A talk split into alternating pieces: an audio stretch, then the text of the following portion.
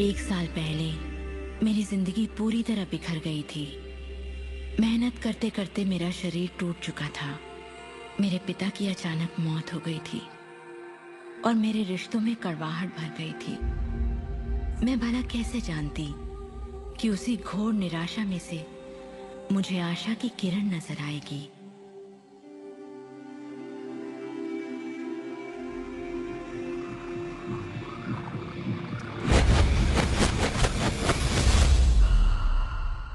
मुझे एक महान रहस्य की झलक मिली थी।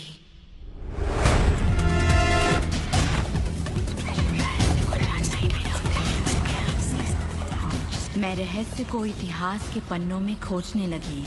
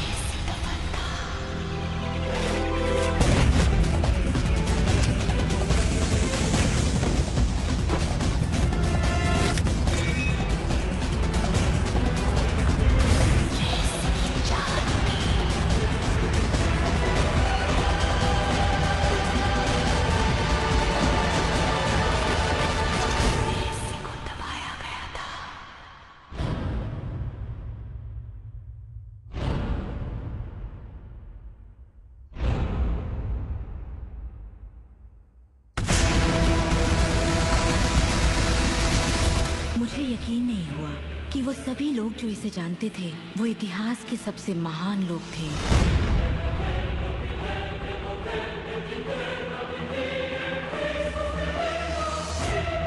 आखिर इसे कोई जानता क्यों नहीं? मैं सिर्फ यही चाहती थी कि इस रहस्य को दुनिया के साथ बांटूं। मैंने उन लोगों की तलाश शुरू कर दी जो आज जिंदा हैं और रहस्य को जानते हैं। एक एक करके वो सामने आने लगे।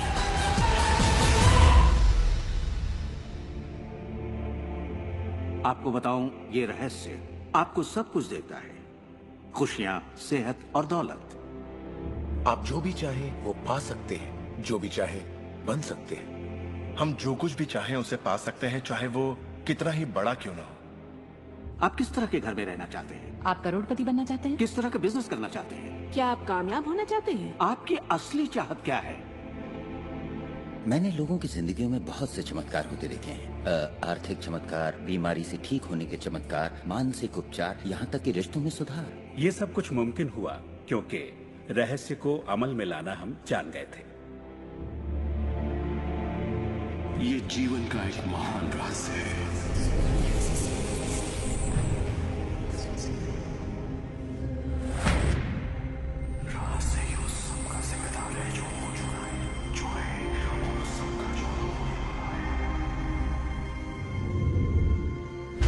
आप शायद बैठे सोच रहे होंगे ये रहस्य है क्या। मैं आपको बताऊंगा मैंने इसे जो समझा है। हम सब के साथ एक अनंत शक्ति है। हम सभी पर बिल्कुल एक जैसे सिद्धांत लागू होते हैं। दुनिया के प्राकृतिक सिद्धांत इतने सटीक हैं कि हमें अंतरिक्ष यान बनाने में कोई दिक्कत नहीं होती। हम लोगों को चांद पर भेज सकते हैं और उतरने का समय सेकंड के एक अंश की सटीकता पर निर्धारित कर सकते हैं। इससे कोई फर्क नहीं पड़ता कि आप एक भारतीय हैं या आप ऑस्ट्रेलिया में हैं, न्यूजीलैंड, स्टॉकहोम या लंदन, टोरंटो, मॉन्ट्रियल या फिर न्यूयॉर्क में हैं। हम सब एक शक्ति के साथ जी रहे हैं। एक सिद्धांत, वो है आकर्षण। आकर्षण का सिद्धांत ही रहस्य है। वो सब चीजें जो आपकी जिंदगी में आ रही हैं, उसे आप आकर्षित कर रहे हैं और वो आकर्षित होती हैं उन छवियों से जिन्हें आपने अपने दिमाग, अपनी सोच में संजो रखा है। आपके दिमाग में जो कुछ चल रहा है आप उसे अपनी ओर आकर्षित कर रहे हैं। बुद्धिजीवी इसे हमेशा से जानते आए हैं। मिसाल के तौर पर प्राचीन बेबीलोन वासी वो इसे हमेशा से जानते थे। आप खुद ही सोचिए, ऐसा क्यों होता है कि तमाम कमाई का छियानवे प्रतिशत हिस्सा आबादी के एक प्रतिशत लोग कमा रहे हैं? और इसे आप इत्तेफाक बिल्कुल मत समझिए, इसके पीछे एक मकसद है। उन्होंने किसी चीज को समझा, रहस्य को समझा, और इसी रहस्य से आप सभी लोगों को परिचित करवाया जा रहा है। मेरे लिए आकर्षण के सिद्धांत को समझने का आसान तरीका यह है कि अगर मैं अपने आप को एक चुंबक मान लूं, तो मैं जानता हूं कि चुंबक मेरी ओर आकर्षित होगा। आकर्षण का सिद्धांत है सामान्य चीजें एक दूसरे को आकर्षित करती हैं, मगर यहाँ हम बात विचारों की कर रहे हैं। इंसान होने के नाते हम जो चाहते हैं उसके बारे में हमें सोचते रहना चाहिए। ये बात पूरी तरह साफ होनी चाहिए कि हमें क्या चाहिए, जिससे दुनिया के सबसे बड़े सिद्धांत को आजमाना शुरू करते हैं, और वो है आकर्षण का सिद्धांत। आप जो सोचते हैं वही बन जाते हैं, क्योंकि आप जब सोचते हैं तो उसे अपनी ओर आकर्षित करते हैं। अगर आप उसे यहाँ देखते हैं तो वो आपकी मुट्ठी में होगा। और इस सिद्धांत का निचोड़ है तीन आसान शब्दों में: विचार बनाए जिंदगी। ज्यादातर लोग नहीं जानते कि विचारों की एक फ्रीक्वेंसी होती है। हर विचार की एक फ्रीक्वेंसी होती है। एक विचार को हम माप सकते हैं। किसी विचार को अगर आप बार बार सोचते हैं तो अपने दिमाग में आप उसकी छवि बना रहे हैं। जैसे गाड़ी लेनी है, पैसे की जरूरत है, कंपनी खड़ी करनी है, या अपने जीवन साथी को पाना है। जब आप उसकी छवि बना लेते हैं तो उस फ्रीक्वेंसी को लगातार बाहर छोड़ रहे होते हैं। आपके मन में उठे विचार किसी चुंबक की तरह एक सामान विचारों को आपकी ओर खींचता है। अपने आप को खुशियों में जीता हुआ देखें और आप उसे आकर्षित करेंगे। ये हमेशा काम करता है और करता ही रहता है, हर इंसान के साथ। समस्या ये है कि ज्यादातर लोग उसी के बारे में सोचते हैं जो वो नहीं चाहते, और उन्हें हैरानी होती है कि उनके साथ बार बार ऐसा क्यों हो रहा है। आकर्षण का सिद्धांत ये परवाह नहीं करता कि जो कुछ आप सोच रहे हैं वो अच्छा है या बुरा, या आप उसे चाहते हैं या नहीं। वो आपके विचारों का जवाब दे रहा है। तो अगर आप बैठकर अपने कर्ज के बोझ को देख रहे हैं, बुरा महसूस कर रहे हैं, तो वही संकेत आप बाहरी दुनिया को दे रहे हैं। आ, ये कर्ज का बोझ तो मेरी जान लेकर रहेगा। आप इस बात को मंजूर कर रहे हैं, अपने वजूद के हर स्तर पर इसे महसूस कर रहे हैं, तो आपके साथ वही ज्यादा होने वाला है। आकर्षण का सिद्धांत बड़ा वफादार है।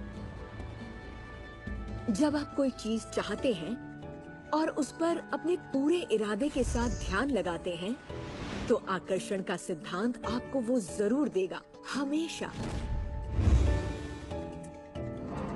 जब आप उन बातों के बारे में सोचते हैं जो आप नहीं चाहते, जैसे मैं लेट नहीं होना चाहता, मैं लेट नहीं होना चाहता, तो असल में आप उसे अस्तित्व में ला रहे होते हैं।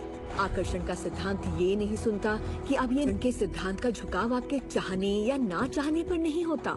ये उन चीजों को वजूद में लाता है जिनके बारे में आप सोच रहे हैं। आकर्षण का सिद्धांत हमेशा काम करता है, चाहे आप इस पर विश्वास करें, समझें या नहीं। ये हमेशा काम करता है। आप जितना सोचेंगे ये उतना काम करेगा। मन में विचार चल रहा है तो आकर्षण का सिद्धांत काम कर रहा है। चाहे आप अतीत के बारे में सोचें, वर्तमान या फिर भविष्य के बारे में, ये सिद्धांत काम करता है। ये हमेशा चलता ही रहता है। ना तो आप पॉज दबाते हैं और ना ही स्टॉप। ठीक आपकी। जब भी एक इंसान को सोचता है या कई दिनों तक एक ही बात को सोचता रहता है, तब वो सृजन की अवस्था में होता है और उन विचारों से कुछ न कुछ जरूर बनेगा। आकर्षण के सिद्धांत से आपको वो सब मिलेगा जिसके बारे में आप सोचते हैं। यानी अगर आप शिकायत करते हैं कि ये कितना खराब है, तो आप और भी खराब हालात पैदा कर रहे हैं। ये क्या है? मैं ये नहीं खा सकता।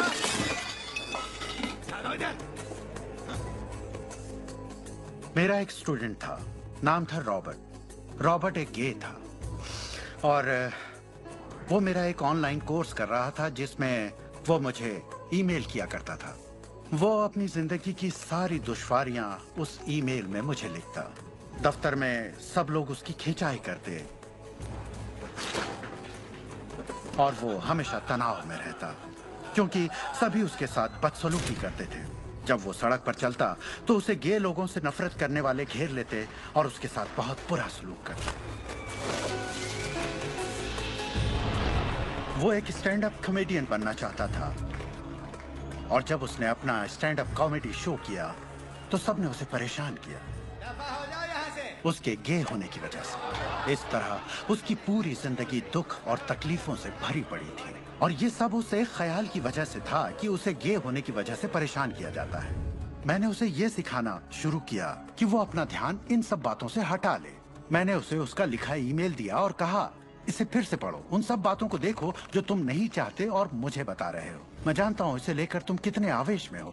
जब आप किसी बात पर आवेश के साथ सोचते हैं तो वो उतनी जल्दी घटित होती है और उसके बाद उसने जिस चीज की चाहत है उस पर ध्यान लगाने की बात को गंभीरता से लेना शुरू कर दिया। और इसके करीब छह से आठ हफ्तों के अंदर जो हुआ वो एक चमत्कार था। उसने कहा कि वो सभी लोग जो उसे परेशान किया करते थे वो या तो किसी दूसरे डिपार्टमेंट में ट्रांसफर कर दिए गए या उसे उसके हाल पर छोड़ने लगे और अब उसे अपनी नौकरी भाने लगी। उसने पाया कि जब वो सड़क पर चलता तो किसी ने उसे परेशान करने की कोशिश नहीं की। वो लोग जैसे गायब हो गए। आदमी हूँ, आदमी से प्यार करता हूँ। जब वो अपना स्टैंड अप कॉमेडी शो करता लोग तालियों से उसकी हौसला अफजाई करते। उसकी पूरी जिंदगी बदल गई क्योंकि उसने अपनी सोच बदली। वो क्या नहीं चाहता, किससे घबराता है, किसे टालना चाहता है, इनसे हटकर वो जो चाहता है वो सोचने लगा। तो हमें अपनी सोच और नजरिए में बहुत पॉजिटिव होना चाहिए, तभी हम पॉजिटिव लोगों और पॉजिटिव हालातों को अपनी ओर आकर्षित कर पाएंगे। लेकिन जब हम नेगेटिव होते हैं या बहुत ज्यादा गुस्से में होते हैं तो ऐसी स्थिति में नेगेटिव और गुस्से लोगों और नेगेटिव हालातों को आकर्षित करते हैं। और फिर आप अपनी ओर आकर्षित करते हैं उन प्रबल विचारों को जिन्हें आपने अपने दिमाग में रखा हुआ है। चाहे वो विचार सचेत मन के हों या अचेत मन के हों, वो आकर्षित होंगे। अगर आप ध्यान से देखें तो हमारी रोजमर्रा की जिंदगी में बात जब रहस्य और हमारे दिमाग की शक्ति और इरादे की शक्ति की हो तो ये हमारे चारों ओर है। हमें सिर्फ अपनी आंखें खोलनी है और उन्हें देखना है।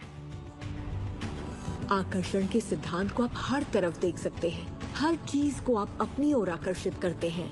लोग, नौकरी, हालात, सेहत, दौलत, कर्ज, खुशी, वो कार जिसे आप चलाते हैं, वो सोसाइटी जिसमें आप रहते हैं, चुंबक की तरह उन सबको आपने अपनी ओर आकर्षित किया है।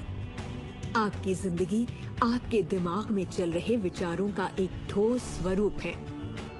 मैं इस नजरिए से ये बात नहीं कर रहा कि ये खुशनुमा ख्याल या कोई ख्याली पागलपन है या दिमागी खलल है। ये मैं आपसे कह रहा हूँ एक गहरी बुनियादी समझ के तहत। क्वांटम फिजिक्स भी दरअसल इसी खोज की ओर इशारा कर रहा है, जिसके मुताबिक आपके पास तब तक एक दुनिया नहीं हो सकती जब तक दिमाग उसमें दाखिल ना हो जाए, क्योंकि दिमाग ही उस चीज को शक्ल दे रहा है। अगर आप इसे नहीं समझते तो इसका मतलब ये नहीं कि आप इसे नकार दें। शायद आप बिजली को नहीं समझते। जरूरी नहीं कि हर कोई जाने कि बिजली क्या है, फिर भी इसका भरपूर फायदा उठाते हैं। आप जानते हैं ये कैसे काम करती है? भाई मैं तो बिल्कुल नहीं जानता, लेकिन इतना जरूर जानता हूं कि आप एक इंसान का खाना पका सकते हैं बिजली के साथ, और आप इंसान को भी पका सकते हैं। अक्सर जब लोग इस महान रहस्य को समझना शुरू करते हैं तब अपने नेगेटिव विचारों को लेकर घबरा जाते हैं। उन्हें दो बातें जानना जरूरी है। एक, ये वैज्ञानिक तौर पर साबित हो चुका है कि एक पॉजिटिव विचार किसी भी नेगेटिव विचार से सैकड़ों गुना ज्यादा ताकतवर होता है। तो फिक्र करने वाली एक बात तो यहीं खत्म हो जाती है। और दूसरी बात है कि शुक्र है इसमें वक्त लगता है। आपके सारे विचार उसी वक्त सच नहीं होते। ऐसा होता तो मुश्किल हो जाती। वक्त के अंतराल से ये फायदा है कि आप जो चाहते हैं उसके बारे में सोचें, समझें और फिर अपना फैसला लें। तो आपको अपने विचारों पर सचेत रहना चाहिए, विचारों को ध्यान से चुनना चाहिए और इसमें आनंद लेना चाहिए, क्योंकि आप ही अपनी जिंदगी की बेहतरीन रचना है।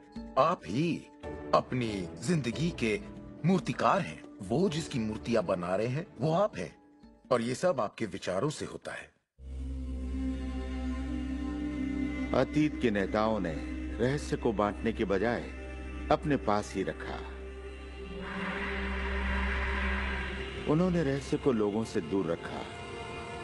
लोग अपने काम पर जाते, अपना काम करते और घर लौट आते। उनके पास कुछ भी सोचने समझने का वक्त नहीं था, क्योंकि उनके पास रहस्य की जानकारी नहीं थी। हम ऐसी दुनिया में रहते हैं जिसमें कई सिद्धांत होते हैं, जैसे गुरुत्वाकर्षण का सिद्धांत, अगर आप एक इमारत से गिरे हैं तो आप अच्छे इंसान हो या बुरे, आप नीचे ही गिरेंगे। हर वो बात जो इस वक्त आपकी जिंदगी में आपके साथ हो रही है, आपकी शिकायतों को भी आपने ही आकर्षित किया है। अब मैं जानता हूं कि ये सुनते ही आपको ये बात बिल्कुल नागवार लगेगी। आप फौरन यही कहेंगे कि मैंने कार हादसे को आकर्षित नहीं किया था, मैंने फलां क्लाइंट को आकर्षित नहीं किया, मैंने कर्ज को आकर्षित नहीं किया, मैंने आकर्षित नहीं किया, वो चाहे जो भी हो जिसके बारे में आप शिकायत कर रहे हैं। लेकिन मैं सीधे सीधे आपके मुंह पर यही कहूंगा कि हाँ, आप ही ने आकर्षित किया था। ये कड़वा सच आपको अपने गले से उतारना सबसे मुश्किल होगा, मगर एक बार आप इसे मान लें तो ये जिंदगी बदलने वाली बात है, क्योंकि कुल मिलाकर ये विशाल रहस्य का एक हिस्सा है। आकर्षण ज्यादातर खुद ब खुद होता है। हमें लगता है कि हमारा इस पर कोई काबू नहीं है, हमारे विचार खुद ब खुद आते हैं, हमारे एहसास खुद ब खुद होते हैं, और इसीलिए हर चीज हमारे पास खुद ब खुद आती है। अगर आप ये पहली बार सुन रहे हैं तो आप कहेंगे, ओ तो अब मुझे अपने विचारों पर नजर रखनी होगी, ये तो बड़ा मुश्किल है। शुरू में शायद आप लोगों को ऐसा लगेगा, पर यहीं से कहानी दिलचस्प होती है। हर विचार पर नजर रखना हमारे लिए नामुमकिन है। वैज्ञानिकों के मुताबिक एक दिन में साठ हजार विचार आते हैं। सोचिए, उन सभी पर काबू पाने जाएंगे तो क्या होगा। शुक्र है, एक आसान रास्ता है और वो है हमारे एहसास। यही हमें बताते हैं कि हम क्या सोच रहे हैं। तो आपके विचार ही अनुभूति पैदा करते हैं, यानी एहसास। हमारा एहसास हमारे लिए एक लाजवाब तोहफा है। इससे हम जान जाते हैं हम क्या आकर्षित कर रहे हैं। अपने एहसास के बारे में सोचिए। आप दोनों के बीच के फर्क को जानते हैं, क्योंकि एक से आप अच्छा महसूस करते हैं और दूसरे से बुरा, जैसे निराशा, आत्मग्लानि, नाराजगी, गुस्सा, कुछ ऐसे एहसास जो आपको कमजोर करते हैं। ये बुरे एहसास हैं। एक दूसरे स्तर पर इन्हें कहते हैं बुरी तरंगें या बुरे संकेत पाना, इसे जो भी कह लें। और इसका दूसरा पहलू ये है कि आप में अच्छे एहसास भी हैं और आपको ये पता चल जाता है क्योंकि आप अच्छा महसूस करते हैं। उमंग, खुशी, आभार, प्रेम। जरा सोचिए, अगर हम हर रोज ऐसा महसूस करें। जब आप अच्छे एहसास को जीते हैं तब आप और भी अच्छे एहसास और चीजों को अपनी ओर आकर्षित करने लगते हैं। तो ये कितना आसान है, आपके सामने है। सवाल ये है कि इस वक्त आप क्या आकर्षित कर रहे हैं, कैसा लग रहा है आपको, अच्छा लग रहा है, बढ़िया, तो करते रहिए। हमारे एहसास एक जरिया है जो हमें बताते हैं कि हमारा रास्ता सही है या नहीं, हमारी दिशा सही है या नहीं। अच्छे एहसास से आपके अरमानों का भविष्य बनता है, लेकिन अगर आपका एहसास बुरा है तब आप एक ऐसा भविष्य बनाते हैं जो आपके अरमानों से जुदा है। हम चाहे जो भी कर रहे हों, आकर्षण का सिद्धांत हर पल काम कर रहा होता है। हमारा सोचना, महसूस करना हमारा भविष्य बना रहा होता है। अगर आपको चिंता है या डर है तब दिन भर आप उसी चीज को और अपनी जिंदगी में ला रहे हैं।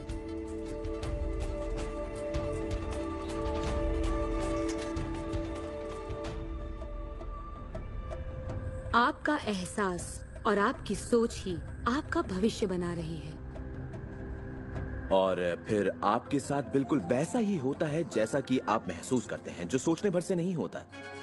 इसीलिए अगर किसी कारणवश आपकी सुबह खराब हो जाए तो पूरा दिन उसी तरह से गुजरता है। सूत्रों के मुताबिक पुलिस और फिर पूरा दिन कुछ ना कुछ होता रहता है, और लोग ये नहीं जानते कि अपनी भावनाओं में जरा सा बदलाव करें तो उनका दिन क्या पूरी जिंदगी बदल जाएगी। अगर आप अपना दिन एक अच्छे एहसास से शुरू करते हैं और आप उसी खुशनुमा एहसास में रहते हैं, तो जब तक आप अपना मिजाज बिगड़ने नहीं देते तब तक आप आकर्षण के सिद्धांत के जरिए ऐसे हालात, ऐसे लोगों को आकर्षित करते रहेंगे जो उस खुशनुमा एहसास को बनाए रखते हैं। अच्छे दिन, बुरे दिन, अमीर अमीर होते जाते हैं, गरीब गरीब होते जाते हैं। ये उसी बात का नतीजा है कि ये लोग लगातार एक ही बात को महसूस करते रहते हैं। आप महसूस कीजिए कि आप सेहतमंद हैं, महसूस कीजिए कि आप दौलतमंद हैं, अपने इर्द गिर्द महसूस कीजिए कि प्यार ही प्यार है, चाहे वो वहाँ न भी हो। और होगा ये कि ये दुनिया आपके गीत से सुर में सुर मिलाएगी, उस अंदरूनी एहसास की प्रकृति से सृष्टि तालमेल बैठाएगी, उसे स्वरूप देगी,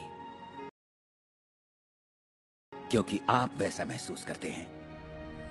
आपके विचार और आपके एहसास आपकी जिंदगी के रचनाकार हैं और ये सच्चाई कभी भी नहीं बदलेगी। तो जिस चीज पर भी आप अपने एहसास या विचारों को केंद्रित करते हैं वही अपनी जिंदगी में आकर्षित करते हैं, चाहे आपको उसकी जरूरत हो या नहीं। बात गले से नहीं उतरेगी, लेकिन अगर आप इसे खुले दिल से अपना लें तो नतीजे गजब के होंगे। मतलब विचारों ने जो कुछ भी आपकी जिंदगी में किया है, अपनी चेतना में एक बदलाव के जरिए वो बदल सकता है। इस जीवन में अपनी दुनिया आप खुद बनाते हैं। ये जरूरी है कि आप अच्छा महसूस करें, क्योंकि ये अच्छा एहसास ही बाहरी दुनिया में एक संकेत के रूप में जाता है और वही आपकी ओर ज्यादा से ज्यादा अच्छाई आकर्षित करता है। तो जितना ज्यादा आप अच्छा महसूस करेंगे उतना आप उन चीजों को आकर्षित करेंगे जो आपको अच्छा महसूस करने में मदद करते हैं और आप समृद्धि की सीढ़ी चढ़ते जाते हैं। जब आप उदास होते हैं, पता है आप उसे क्यों बदल सकते हैं। अपनी पसंद का कोई गाना लगाइए, उसके साथ गाइए, वो आपकी सोच, आपके जज्बात को बदल देगा। या किसी खूबसूरत चीज के बारे में सोचिए, किसी बच्चे के बारे में, वो बच्चा जिसे आप प्यार करते हैं, और फिर बस बस उसी के बारे में सोचिए। दिमाग में उस विचार को बनाए रखिए, दावा है आप अच्छा महसूस करेंगे। ये सिद्धांत आपके पालतू जीवों पर भी लागू होता है और वाकई वो कमाल के होते हैं, क्योंकि वो आपको एक अच्छी मानसिक स्थिति में रखते हैं। जब आप अपने पेट के लिए प्यार महसूस करते हैं, वो प्यार की एक ऐसी सुगंध होती है जो आपके जीवन में अच्छाइयाँ लाती है। कितना अच्छा तोहफा है ये।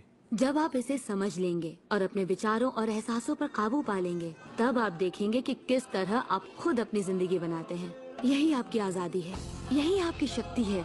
आप देखेंगे कि किस तरह आप खुद अपनी जिंदगी के रचनाकार बनते हैं, और जब आप रचनाकार बन के आकर्षण के सिद्धांत को अमल में लाते हैं, तब आपकी एक ऐसी जिंदगी होगी जिसका इस वक्त आप अंदाजा भी नहीं लगा सकते। जब से मैंने रहस्य को समझा और अपनी जिंदगी में उस पर अमल किया, मेरी जिंदगी में बाहर आ गई ऐसी जिंदगी जिसका लोग सपना देखते हैं, और मैं उसे रोज जीता हूँ। मैं बीस करोड़ के आलिशान बंगले में रहता हूँ, एक खूबसूरत बीवी है, दुनिया की दिलकश जगहों में छुट्टियाँ मनाता हूँ, नए नए लोगों से मिला हूँ, नई जगह देखी है, सफारियों पर भी गया हूँ। ये सब मुमकिन हुआ और अभी भी हो रहा है क्योंकि मैं रहस्य को अमल में लाना अच्छी तरह जानता हूँ।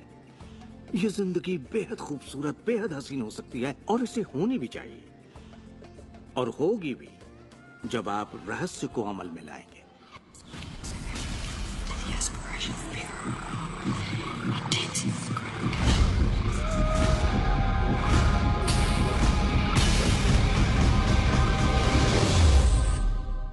बहुत से लोग मुझसे पूछते हैं कि रचनात्मक सृष्टि में उनका क्या काम है और इस सृष्टि का क्या काम है, तो आइए इस पर जरा गौर फरमाएं। मिसाल के तौर पर अलादीन और उसके चिराग को लें। आपने ये कहानी जरूर सुनी होगी।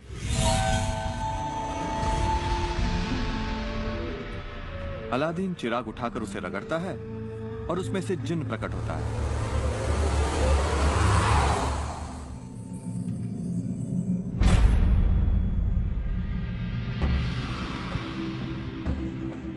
जिन हमेशा एक ही बात कहता है, आपकी ख्वाहिश मेरा हुक्म है। अगर आपने ये कहानी सुनी है तो आपको पता होगा कि इसमें तीन ख्वाहिशें थीं, मगर आज अगर आपको यही कहानी फिर से दोहरानी हो तो ख्वाहिशों का अंत ही नहीं था। अब आपके सामने ये सृष्टि है जो आपके लिए एक महान जिन है, और परंपराओं ने इसे न जाने कितने नाम दिए हैं। आपका परम पिता, परमात्मा, आप इसे कोई भी नाम दे दें और आपके लिए जो सबसे अच्छा हो उसे चुन लें। लेकिन हर परंपरा ये कहती आई है कि हमसे ऊपर कोई है, और ये जिन भी हमेशा एक ही बात कहता है, आपकी ख्वाहिश मेरा हुक्म है।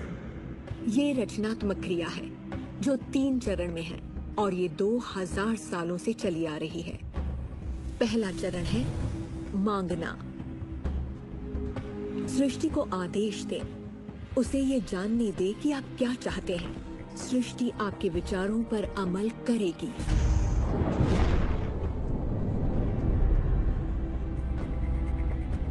आखिरकार आप चाहते क्या हैं? जो भी आप चाहते हैं उसे कागज पर लिख डालिए। अभी अभी जो आप सोच रहे हैं वो आप ऐसे भी लिख सकते हैं कि मैं इतना खुश और शुक्रगुजार हूं कि, और फिर बताएं कि आपकी जिंदगी कैसी हो हर मामले में। और इसमें बहुत मजा आएगा। मानो आप सृष्टि को मेन्यू कार्ड की तरह इस्तेमाल कर रहे हो और अपना ऑर्डर दे रहे हो। मैं इस चीज को आजमाना चाहूंगा और मुझे ये प्रोडक्ट चाहिए और मुझे फला किस्म का साथी चाहिए। जैसे आप सृष्टि को अपनी पसंद की लिस्ट दे रहे हो। ये वाकई इतना आसान है। दूसरा चरण है विश्वास। विश्वास करें कि वो आपका हो चुका है। इसे मैं अटूट विश्वास कहना चाहूंगी, अनदेखे में विश्वास करना। ये अपने आप में खुद तब्दीलियां करेगी ताकि आपके लिए वो सब घटित हो। बहुत से लोग उस ख्वाहिश के बारे में सोचते तक नहीं जिसे वो वाकई चाहते हैं, क्योंकि हम नहीं जानते कि वो कैसे सच होगा।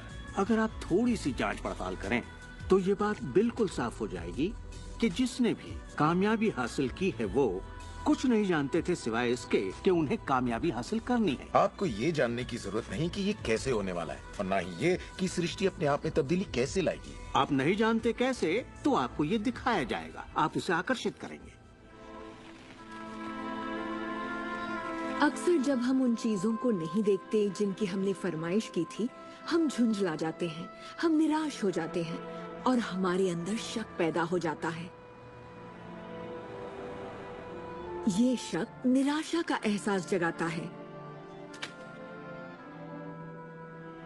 उस एहसास को पहचानिए और उसे बदल दीजिए अपने अटूट विश्वास से।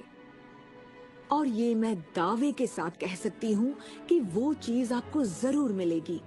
इस प्रक्रिया का तीसरा और आखिरी चरण है पाना। उसके बारे में अच्छा सोचना शुरू कर दीजिए और वैसा ही महसूस कीजिए जैसा आप उसे पा कर करते, मानो वो आपको मिल चुका हो। और इस प्रक्रिया में अच्छा महसूस करना, खुश रहना जरूरी है, क्योंकि जब आप अच्छा महसूस करते हैं तब आप अपने आप को उस फ्रीक्वेंसी में ले आते हैं जिसकी आपने ख्वाहिश की है। ये एहसासों की दुनिया है। तो अगर आप किसी चीज को वाकई पाना चाहते हैं पर उसे पाने का भरपूर एहसास आपके पास नहीं है, फिर उसे पाने के लिए जितनी शक्ति जरूरी है वो शायद आपके पास पर्याप्त नहीं होगी। उसे महसूस कीजिए।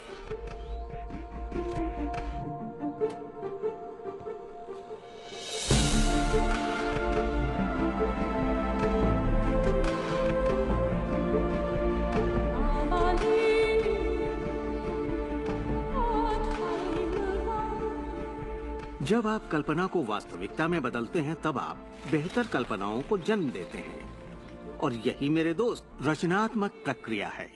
तो आकर्षण का सिद्धांत, इसे समझना और इस पर अमल करना सिर्फ ये पता लगाना भर है कि जो आप चाहते हैं उसका एहसास आप कैसे जगाएं। जाकर उस कार को टेस्ट ड्राइव कीजिए, नया घर देखना शुरू कीजिए, उसमें जाइए। इस पाने के एहसास को जगाने के लिए आप जो कुछ भी कर सकते हैं कीजिए, और याद रखिए ऐसा करने के लिए आप जो कुछ भी करेंगे वो उसे आकर्षित करने में आपकी मदद करेगा।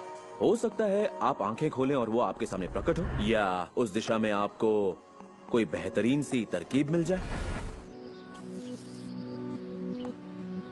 और आपको ऐसा बिल्कुल नहीं कहना चाहिए, मैं इसे कर तो सकता हूँ लेकिन मजा नहीं आएगा, क्योंकि उस सूरत में आपका रास्ता बिल्कुल गलत होगा। आप जो भी करें, अगर आप सृष्टि के अनुसार कर रहे हैं जो वो आपको देने की कोशिश कर रही है, तो खुशियां आपकी झोली में होंगी। आप एक नए जोश से भर जाएंगे। आप हर वक्त खुश रहेंगे मानो वक्त थम सा गया हो। ये सृष्टि गति पसंद करती है, तो देर मत कीजिए, ज्यादा मत सोचिए, शक मत कीजिए। जब मौका सामने हो, कुछ करने की इच्छा हो, जब अंतरात्मा कुछ करने को कहती है, तो करिए। यही आपका काम है और आपको बस इतना ही करना है। हर वो चीज आकर्षित होगी जिसकी आपको जरूरत है। अगर पैसा है तो आप उसे आकर्षित करेंगे, अगर वो लोग हैं तो उन्हें आकर्षित करेंगे, कोई खास किताब है तो आप उसे आकर्षित करेंगे। आपको इतना ध्यान रखना है कि आप किस चीज की छवि बनाकर रखते हैं, क्योंकि जिन चीजों की छवि बनाकर आप रखते हैं उन चीजों की ओर आप आकर्षित होंगे, और आपकी यही सोच वास्तविकता में बदल जाती है, आपके साथ या आपके जरिए। और यही इसका सिद्धांत है। आप शून्य से शुरू कीजिए और आप देखेंगे कि उसी शून्य से रास्ता जरूर निकलेगा। जरा ये सोचें, रात में गाड़ी चल रही है, उसकी हेडलाइट सिर्फ सौ से दो सौ फीट तक आगे जा सकती है, फिर भी आप एक शहर से दूसरे शहर तक का पूरा सफर ड्राइव करते हुए उसी अंधेरे में तय कर लेते हैं, क्योंकि रोशनी भी आपके साथ साथ आगे बढ़ती जाती है। इसी तरह जिंदगी भी कदम दर कदम आपके सामने उजागर होती जाती है और आप अपनी मंजिल को पा लेते हैं। ये वही मंजिल है जिसे आपने दिल से पाना चाहा है, जहां आप सचमुच पहुंचना चाहते थे।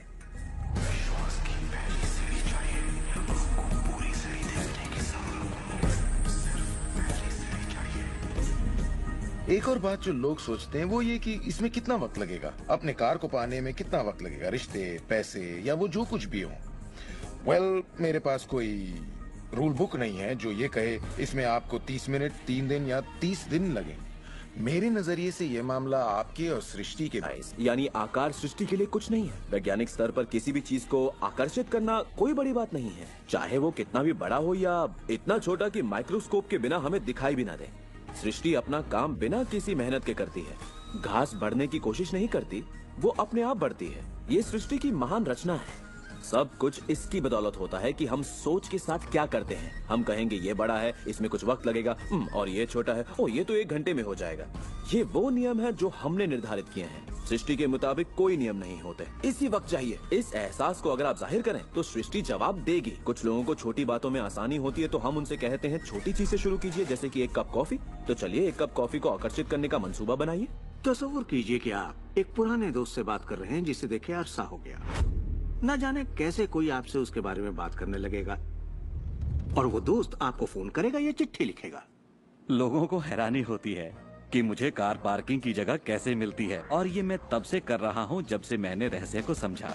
मैं ठीक उसी पार्किंग की जगह का तस्वुर करता जहाँ मैं चाहता, और अधिकतर वो जगह मेरे लिए खाली होती और मैं वहाँ गाड़ी खड़ी कर देता। कभी कभी मुझे एक या दो मिनट इंतजार करना पड़ता और वो गाड़ी बाहर निकलती और मैं वहाँ आ जाता। यही होता है मेरे साथ।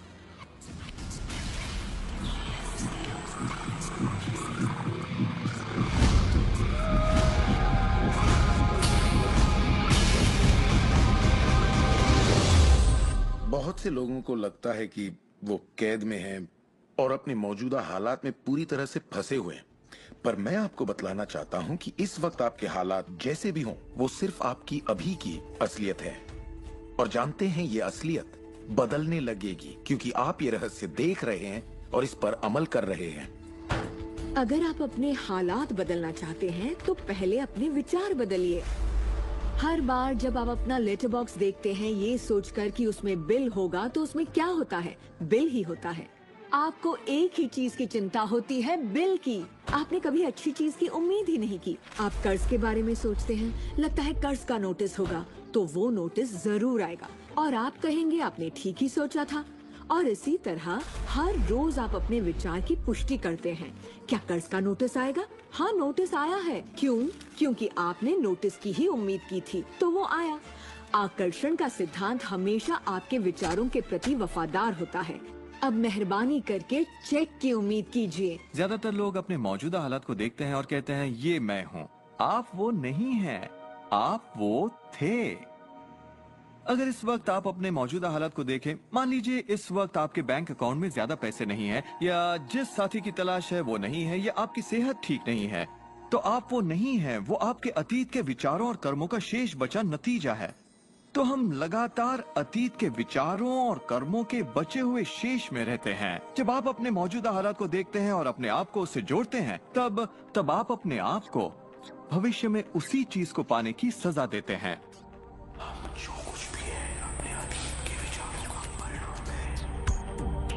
इस वक्त अपनी जिंदगी को बदलने के लिए आप क्या कर सकते हैं? मैं आपको दो या तीन बातें बताऊंगा। उन चीजों की लिस्ट बनाना शुरू कर दीजिए जिसके लिए आप एहसानमंद हैं, क्योंकि ये आपकी सोच में बदलाव लाएगी और आपकी ऊर्जा में बदलाव लाएगी। और हो सकता है आपके पास जो नहीं है आप उस पर सोच रहे हो, शिकायतों पर सोच रहे हो, और आप जो भी आपकी प्रॉब्लम हो उन पर सोच रहे हो। अब प्रॉब्लम चाहे जो भी हो, जब आप लिस्ट बनाते हैं तब आप एक अलग दिशा में जाते हैं। जिन बातों के लिए अच्छा महसूस करते हैं उनके लिए शुक्रगुजार होने लगते हैं। शुक्रगुजार होना अपनी जिंदगी में ज्यादा पाने का बेहतरीन जरिया है। हर आदमी जानता है कि छोटी छोटी बातों पर जब उसकी पत्नी तारीफ करती है तो वो क्या करना चाहेगा? वो ज्यादा कोशिश करेगा। तारीफ करें तो क्या नहीं मिलता। इसमें ऐसा खिंचाव है जो अपनों को करीब लाता है। मैं बरसों से कहता आया हूँ कि सपने देखो, उसे पूरा करो और उसका शुक्रिया अदा करो, क्योंकि यही वो एहसास है जो आपको होना चाहिए। और मेरे लिए ये इतना जबरदस्त प्रयोग रहा है। हर रोज सुबह उठते ही कहना शुक्रिया, हर सुबह पैर फर्श पर पड़ते ही कहना शुक्रिया, सुबह ब्रश करते वक्त या दूसरे काम करते वक्त उन बातों को सोचता हूँ जिनके लिए मैं एहसानमंद हूँ। और मैं उनके बारे में सिर्फ सोचता नहीं हूँ या वो कोई रटी हुई बातें नहीं है, बल्कि मैं सचमुच तहे दिल से उन सब का शुक्रिया अदा करता हूँ। क्योंकि जो चीजें अभी आपके पास है उनके बारे में जैसे ही आप अलग से महसूस करना शुरू करेंगे, आप अच्छी चीजों को आकर्षित करना शुरू करेंगे क्योंकि आप एहसानमंद हैं। लेकिन शायद आप कहें मेरे पास ढंग की कार नहीं है, घर नहीं है, अच्छी सेहत नहीं है। भूल जाइए, भूल जाइए। ये वो चीजें हैं जो आप नहीं चाहते।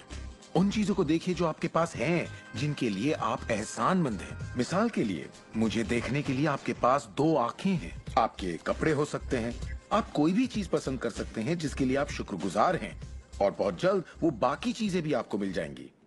हर किसी के साथ एक दौर आता है जब वो कहता है कि दोस्त कुछ भी ठीक नहीं हो रहा या बहुत बुरा हाल है, और मेरे साथ भी कुछ ऐसा ही हुआ था। मुझे एक बार एक पत्थर मिला, अक्सर मैं उसे थामे रहता था और उसे अपनी जेब में हमेशा अपने साथ रखता था, और जब भी मैं उस पत्थर को छूता तो किसी न किसी का शुक्रिया अदा करता।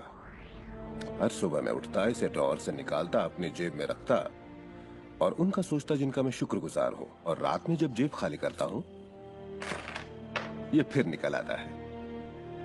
मुझे इसके साथ कुछ कमाल के अनुभव हुए हैं। साउथ अफ्रीका से एक दोस्त आया था। जब ये मेरी जेब से गिरा तो उसने पूछा ये क्या है, ये ये क्या है। मैंने सारी बात बताई तो उसने इसका नाम रखा एहसानमंद पत्थर। एहसानमंद पत्थर। दो हफ्ते बाद मुझे उसका साउथ अफ्रीका से ईमेल मिलता है।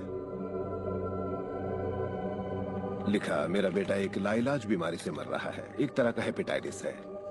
क्या तुम मुझे तीन एहसानमंद पत्थर भेज सकते हो? वो एक मामूली पत्थर था जो सड़क पर मिला था, तो मैंने कहा जरूर। मेरे लिए उन पत्थरों का खास होना जरूरी था, तो मैं नदी किनारे गया, चुनकर सही पत्थर निकाले और उन्हें उसे भेज दिया।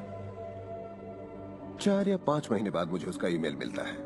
उसने कहा मेरा बेटा ठीक हो गया, अब एकदम नॉर्मल है और बहुत खुश है, और कहा तुम्हें एक बात बतानी है, हमने वो एहसानमंद पत्थर दस डॉलर के हिसाब से हजार से ज्यादा पत्थर बेचे और वो सारा पैसा चैरिटी में दे दिया। आपका बहुत बहुत शुक्रिया। तो जैसा मैं हमेशा कहता हूँ, ये बेहद जरूरी है कि आप एहसानमंद रहें। आपकी जिंदगी को बदलने के लिए मैं आपको एक और सुझाव देना चाहूँगा, और ये इतना जबरदस्त है कि मेरे पास बताने के लिए शब्द नहीं कि आपके लिए कितना शक्तिशाली हो सकता है।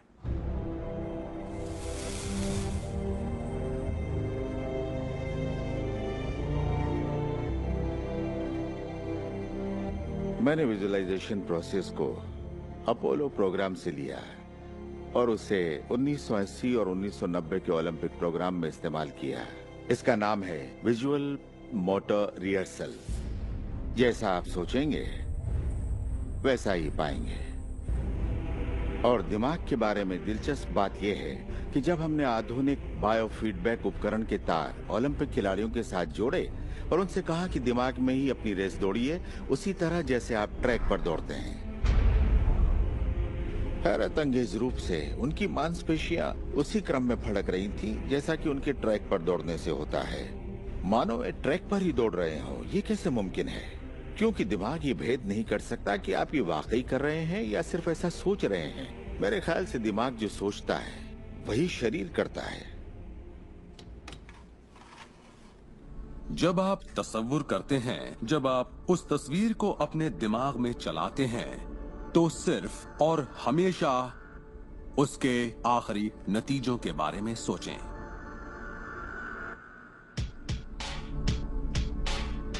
एक मिसाल देता हूँ, अपने हाथ के पिछले हिस्से को इसी वक्त देखें, ठीक है? पिछले हिस्से को बारीकी से देखें।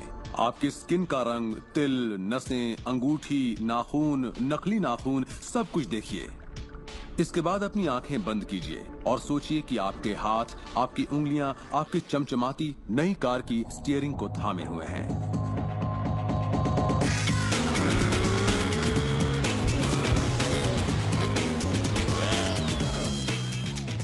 ये एक ऐसा जबरदस्त तजुर्बा है, एक ऐसा जादू है जो इतना असली है कि आप कभी सोचेंगे भी नहीं कि आपको नई कार चाहिए, क्योंकि आपको लगेगा कि वो आपको मिल चुकी है। सिर्फ तसव्वुर करने से या विचारों से नहीं, बल्कि एहसास से आकर्षण पैदा होता है। बहुत से लोगों को लगता है कि सिर्फ सोच का पॉजिटिव होना या अपनी ख्वाहिशों का तसव्वुर करना ही इस मामले में काफी है, पर यकीन मानिए इन सब के साथ समृद्धि, प्यार और खुशी का एहसास न हो तो आकर्षण की शक्ति किसी भी हालत में आपके अंदर पैदा हो ही नहीं सकती। यहीं पर ये रहस्य वास्तव में अपना काम शुरू करता है। आप अपने आप को एहसास की स्थिति में देखें कि आप वाकई उस कार में हैं, ना कि काश मैं वो कार ले पाता या एक दिन मैं वो कार लूंगा, क्योंकि ये उससे जुड़ा हुआ एक निश्चित एहसास है। ये वर्तमान में नहीं है, ये दरअसल भविष्य है। अगर आप उसी एहसास में रहेंगे तो ये हमेशा भविष्य में ही रहेगा। खुशी महसूस कीजिए, आनंद महसूस कीजिए। उस अंधेरे कमरे में चाहे बेवकूफाना लगे, आप कहिए खुश रहिए। बहुत से लोग कहेंगे कि छोड़ो यार, क्या ये करना जरूरी है? हाँ जरूरी है, अगर आप बदलाव चाहते हैं।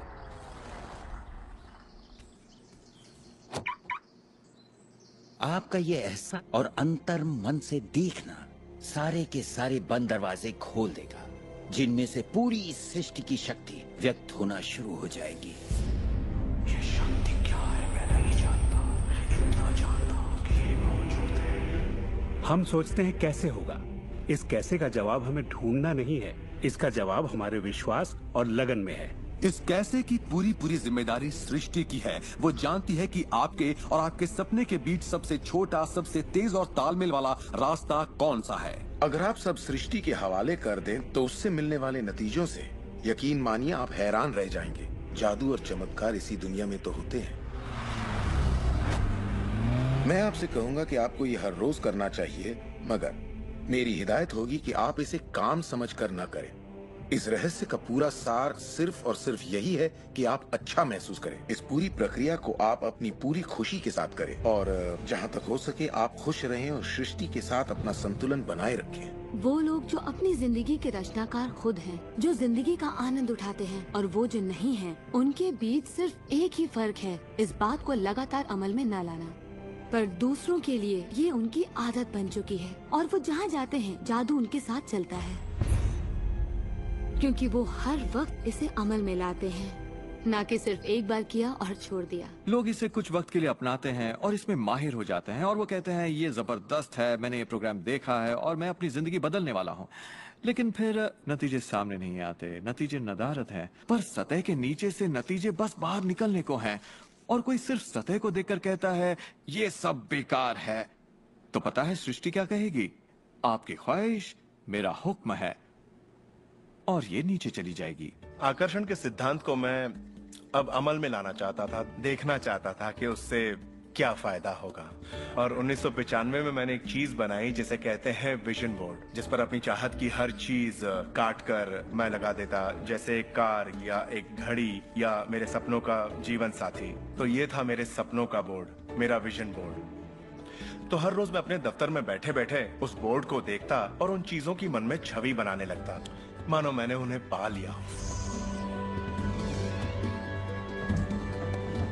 मैं घर बदलने की तैयारी करने लगा, घर का सारा फर्नीचर, सारे बक्से एक कमरे में रखता, और पांच सालों में मैंने तीन घर बदले। फिर मैं कैलिफोर्निया आया और ये घर लिया और एक साल तक इसे रेनोवेट किया। फिर जाकर मैंने अपने पुराने घर से अपना सारा सामान मंगवाया। एक दिन सुबह के करीब साढ़े सात बजे थे मेरा आया। एक बक्सा जो पांच सालों से बंद पड़ा दरवाजे के पास रखा था, मेरा बेटा उस पर बैठकर पैरों से उसे बजाने लगा। तो मैंने कहा, बेटा डिस्टर्ब मत करो, मैं कुछ काम कर रहा हूँ। इन बक्सों में क्या है डैडी? इसमें मेरे विजन बोर्ड्स हैं बेटे। ये विजन बोर्ड क्या है? मैंने कहा, बेटे इन्हीं पर मैं अपने गोल्स का, अपनी मंजिलों का खाका बनाकर लगा देता हूँ, मेरी ख्वाहिशों की तस्वीर। पांच साल का नन्हा मुन्ना भला इसे क्या समझता। तो मैंने उससे कहा कि बेटे मैं तुम्हें समझाता हूँ, मैं तुम्हें दिखाता हूँ ये क्या है। और जब मैंने विजन बोर्ड को बाहर निकाला तो उसमें एक घर की तस्वीर थी, वही घर जिसके बारे में मैं पांच साल पहले सोचा करता था। और सबसे ताज्जुब की बात यह थी कि हम उसी घर में रह रहे थे, उस तरह के घर में नहीं। मैंने अपने सपनों का घर कब खरीदा, उसे कब रेनोवेट किया, मुझे पता भी नहीं चला। फिर मैंने उस घर को देखा और मैं रोने लगा, क्योंकि ये मेरे लिए एक चमत्कार था। आप रो क्यों रहे हैं? बेटे अब मैं जान गया हूँ कि आकर्षण का सिद्धांत कैसे काम करता है। बेटे मैं समझ गया हूँ कि इच्छा शक्ति से क्या नहीं हो सकता। मेरी पूरी जिंदगी मेरी आंखों के सामने है। जिस तरह मैंने अपनी कंपनियां खड़ी की, उसी तरह मैंने अपना घर भी बनाया। मैंने अपने सपनों का घर खरीदा और मुझे पता तक नहीं चला। कल्पना सब कुछ है, ये जिंदगी के आने वाले आकर्षणों की झलक है। तय कीजिए आप क्या चाहते हैं, यकीन कीजिए कि आप उसे पा सकते हैं, आप उसके हकदार हैं, और ये भी कि ये मुमकिन है। और फिर हर रोज कई मिनटों तक अपनी आंखें बंद करके जो आप चाहते हैं उसका तसव्वुर कीजिए और महसूस कीजिए कि आप उसे पा चुके हैं। फिर जिसके लिए आप एहसानमंद हैं उस पर ध्यान लगाइए, उसका तहे दिल से शुक्रिया अदा कीजिए, फिर रोजमर्रा के काम में लग जाइए और उसे सृष्टि पर छोड़ दीजिए। भरोसा रखिए कि सृष्टि अवश्य उसे साकार करेगी।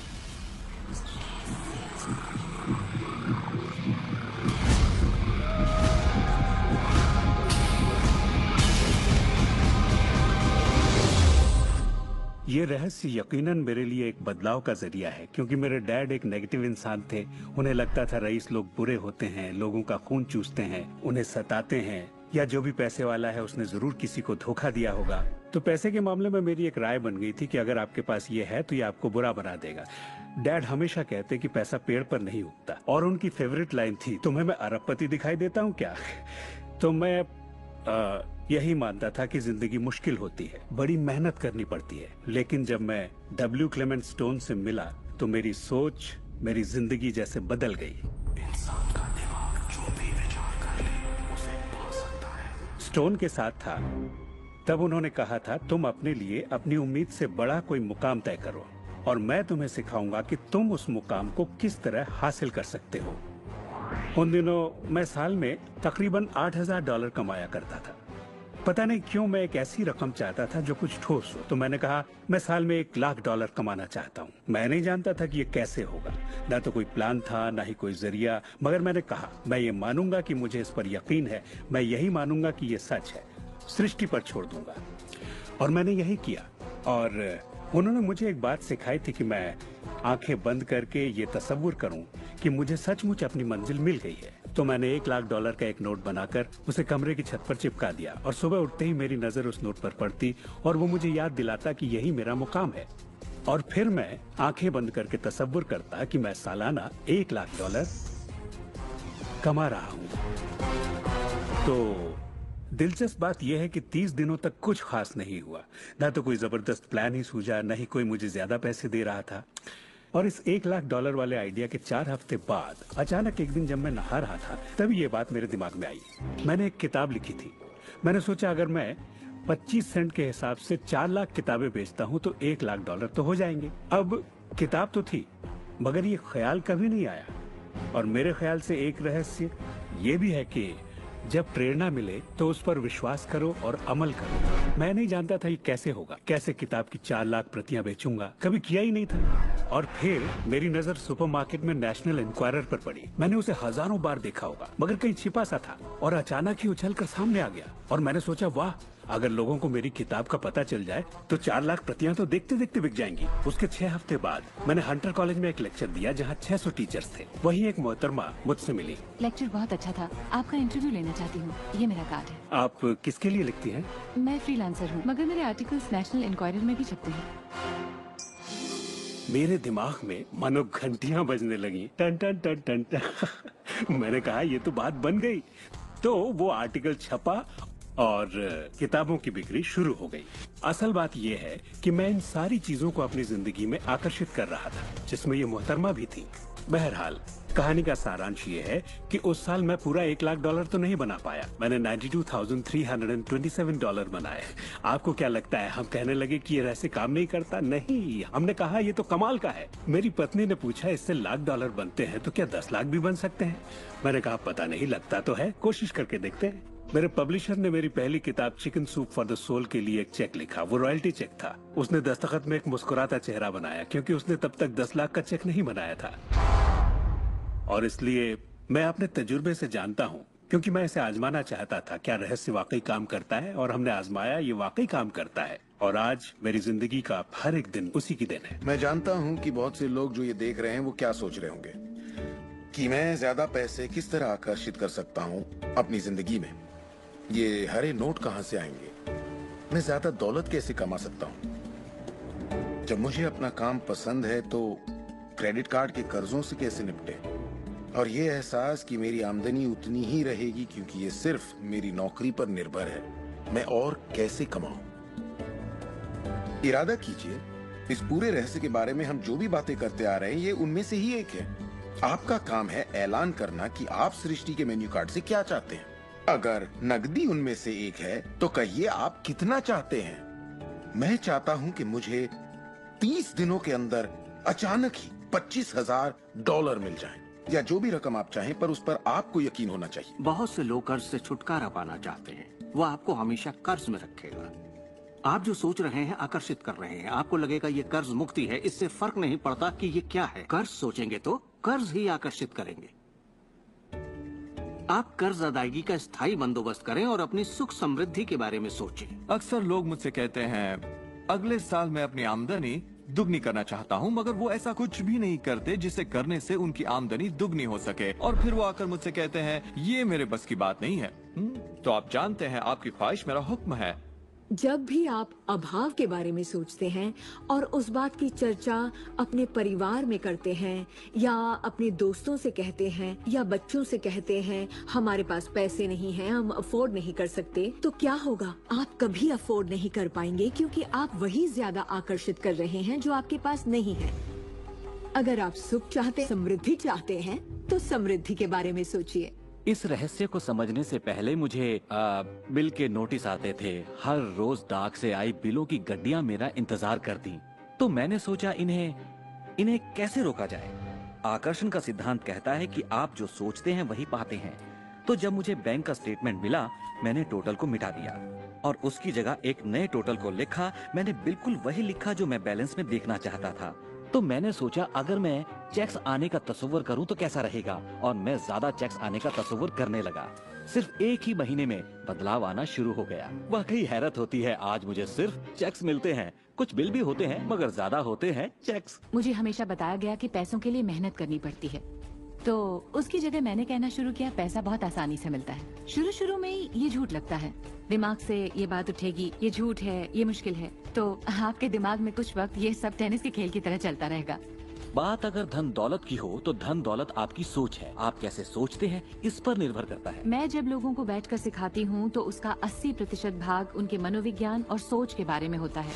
लोग तो मुझसे कहते हैं कि हाँ आप कर सकती हैं, मैं नहीं, पर हर इंसान अपनी आर्थिक स्थिति और अपने रिश्तों को बदलने की काबिलियत रखता है। ऐसे बहुत से लोग हैं जिन्होंने भले ही बेशुमार दौलत कमा ली हो, मगर उनके रिश्ते सड़ चुके होते हैं, जैसा लोग आम जुबान में बोलते हैं, और और ये कोई दौलत नहीं है। आप बेशक दौलत के पीछे भागिए, दौलतमंद बन जाइए, मगर ये अमीर होने की गारंटी नहीं है। मैं ये नहीं कह रहा कि पैसा अमीरी का हिस्सा नहीं है, ये बेशक है, मगर ये एक हिस्सा है। और मैं ऐसे लोगों से भी मिलता हूँ जो खुद को आध्यात्मिक कहते हैं, मगर वो हमेशा बीमार और फटेहाल होते हैं। वो भी कोई अमीरी नहीं है। हमें जिंदगी के हर पहलू में अमीर होना चाहिए। पश्चिमी देशों में ज्यादातर लोग कामयाबी के पीछे भागते हैं। उन्हें घर चाहिए, बढ़िया बिजनेस हो और ऐशो आराम की सारी चीजें हों। मगर रिसर्च से ये पता चला कि इन चीजों के मिलने पर भी हमें जो असल में चाहिए उसकी कोई गारंटी नहीं है, और वो है खुशी। तो हम इन सारी चीजों को खरीदते हैं ये सोचकर कि वो हमें सुख देंगी, मगर ये गलत है। पहले हमें अंदरूनी खुशी, मन की शांति और अंतरात्मा को ढूंढना होगा, और फिर ये सारी चीजें हमें सुख दे पाएंगी।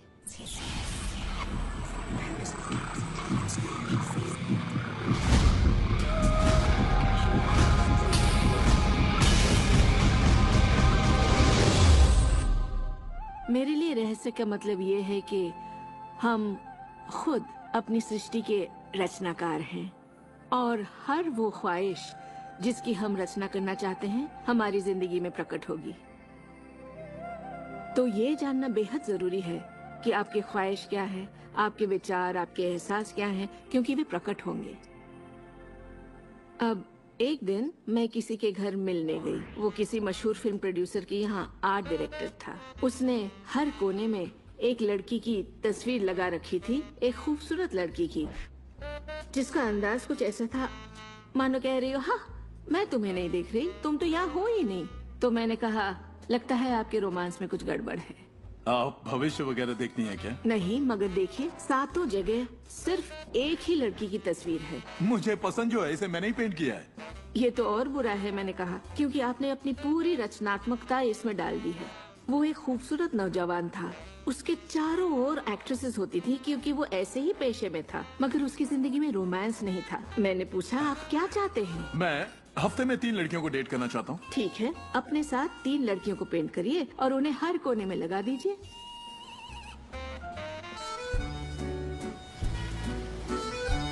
छह महीनों बाद मैं उससे यूरोप में मिली और मैंने पूछा कैसा चल रहा है आपका रोमांस। ग्रेट, वो सभी मेरे साथ डेट पर जाना चाहती है क्योंकि यही आपकी ख्वाहिश है। मैं हफ्ते में तीन डेट्स पर जाता हूँ, वो सभी मेरे लिए झगड़ती हैं। और क्या चाहिए।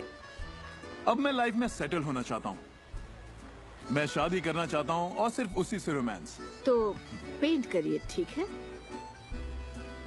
और उसने एक खूबसूरत रूमानी रिश्ते की तस्वीर बनाई और एक साल बाद उसने शादी कर ली। आज वो बेहद खुश है। पर पहले आखिर ऐसा क्यों नहीं हो पाया। ये ख्वाहिश बरसों से उसके अंदर थी मगर ऐसा हो नहीं सका। उसकी ख्वाहिश सच नहीं हो पाई क्योंकि उसके बाहरी माहौल में यानी उसके घर में और उसकी ख्वाहिशों के बीच हमेशा एक विरोधाभास रहता था और यही अड़चन थी। अब आप भी ये रहस्य जान गए हैं तो आजमाना शुरू कीजिए। आपके रिश्तों में आपको पहले ये समझना जरूरी है कि रिश्ते में शामिल कौन हो रहा है। अपने साथी को नहीं बल्कि अपने आप को समझना होगा। आप किसी दूसरे से कैसे उम्मीद करेंगे कि उसे आपकी संगत अच्छी लगेगी जब आपको खुद की संगत अच्छी नहीं लगती। तो आकर्षण का सिद्धांत या रहस्य इसी बात को अपनी जिंदगी में लाने के बारे में, इसे आप अच्छी तरह से समझ लीजिए। एक सवाल है जिस पर आप गौर फरमाएं कि आप अपने आप से वैसा ही बर्ताव करते हैं जैसा आप दूसरों से अपने लिए उम्मीद करते हैं। आप अपना समाधान खुद बनिए। ये नहीं कि तुम्हें मेरा उधार चुकाना है, तुम्हें ज्यादा देना होगा। इसके बजाय खुद को ही ज्यादा दीजिए। अपने आप को देने के लिए वक्त निकालिए। मानो अपने आप को आप इतना भर रहे हो कि जब वो छलके तो दूसरों को दे सके। अपने सभी अफेयर्स में मैं अपने साथी से उम्मीद करती कि वो मुझे खूबसूरत कहे क्योंकि मैंने अपनी खूबसूरती नहीं देखी। जब मैं बड़ी हो रही थी तो मेरे फेवरेट हीरोज या यूं कहे हीरोइंस थी, बायोनिक वुमन, वंडर वुमन या चार्लीज एंजल्स। वो सभी गजब दिखती थी पर मैं नहीं, तब तक नहीं जब तक मैं खुद को पसंद ना करने लगी। मेरा रंग, मेरा चेहरा, मेरी नजाकत, मेरे घुंघराले बाल। और जब मैंने अपनी खूबसूरती पर नाज करना शुरू किया तब बाकी सभी लोग भी मुझे पसंद करने लग गए। आपके अंदर एक जबरदस्त खासियत है। पिछले चौवालीस वर्षों से मैं खुद को परख रहा हूँ, मैं खुद को चूमना चाहता हूँ। आपको खुद से प्यार करना होगा। मैं घमंड की बात नहीं कर रहा। मैं चाहता हूँ आप सिर्फ अपने आप को इज्जत दें। खुद से प्यार करेंगे तभी दूसरों से प्यार होगा। रिश्तों में हम दूसरों के बारे में शिकायत करने के आदी हो जाते हैं। दफ्तर में लोगों के साथ काम करना मुश्किल है। मेरे पति मुझे पागल कर देते हैं। मेरे बच्चे बेहद आलसी हैं। हमेशा दूसरों की बात होती है। मगर रिश्तों की कामयाबी के लिए हमें ये देखना होगा कि दूसरों में क्या अच्छाई है, ना कि उनमें क्या बुराई है। जब हम किसी की बुराई करते हैं तो हमें सिर्फ बुरा ही दिखता है। तुम क्या समझते हो अपने आप को? जो करना है कर लो, जाओ। उन रिश्तों को भी आप ठीक कर सकते हैं। बस एक कागज लीजिए और अगले तीस दिनों तक रोज उस शख्स के बारे में वो सारी बातें लिखिए जो आपको अच्छी लगती हैं। उन कारणों के बारे में सोचिए कि आप उससे क्यों प्यार करते हैं। आपको उसका मजाक करना पसंद है, उसका मदद करना पसंद है और आप पाएंगे कि आपको उसकी खूबियाँ बेहद पसंद हैं और आप उसकी तारीफ करेंगे तो बदले में आपको भी वही मिलेगा और प्रॉब्लम हवा हो जाएंगी। हम दूसरे लोगों को काबू में नहीं कर सकते चाहे जितनी भी कोशिश कर लें। मान लीजिए आपके घर कोई आता है जिसका मूड बिगड़ा हुआ है और आपका मूड बहुत अच्छा है तो आप खुद को कहीं और पाएंगे, अपनी ही खुशनुमा दुनिया में। आकर्षण के सिद्धांत के जरिए अपनी खुशी हम खुद पा लेते हैं। कई बार आप आप खुद को खुश रखने का मौका किसी और को दे देते हैं पर वो आपको खुश नहीं कर पाते जो आप चाहते हैं। क्यों? क्योंकि अपनी खुशियों के जिम्मेदार सिर्फ आप हैं। अपने आप को खुश रखना आपका काम है।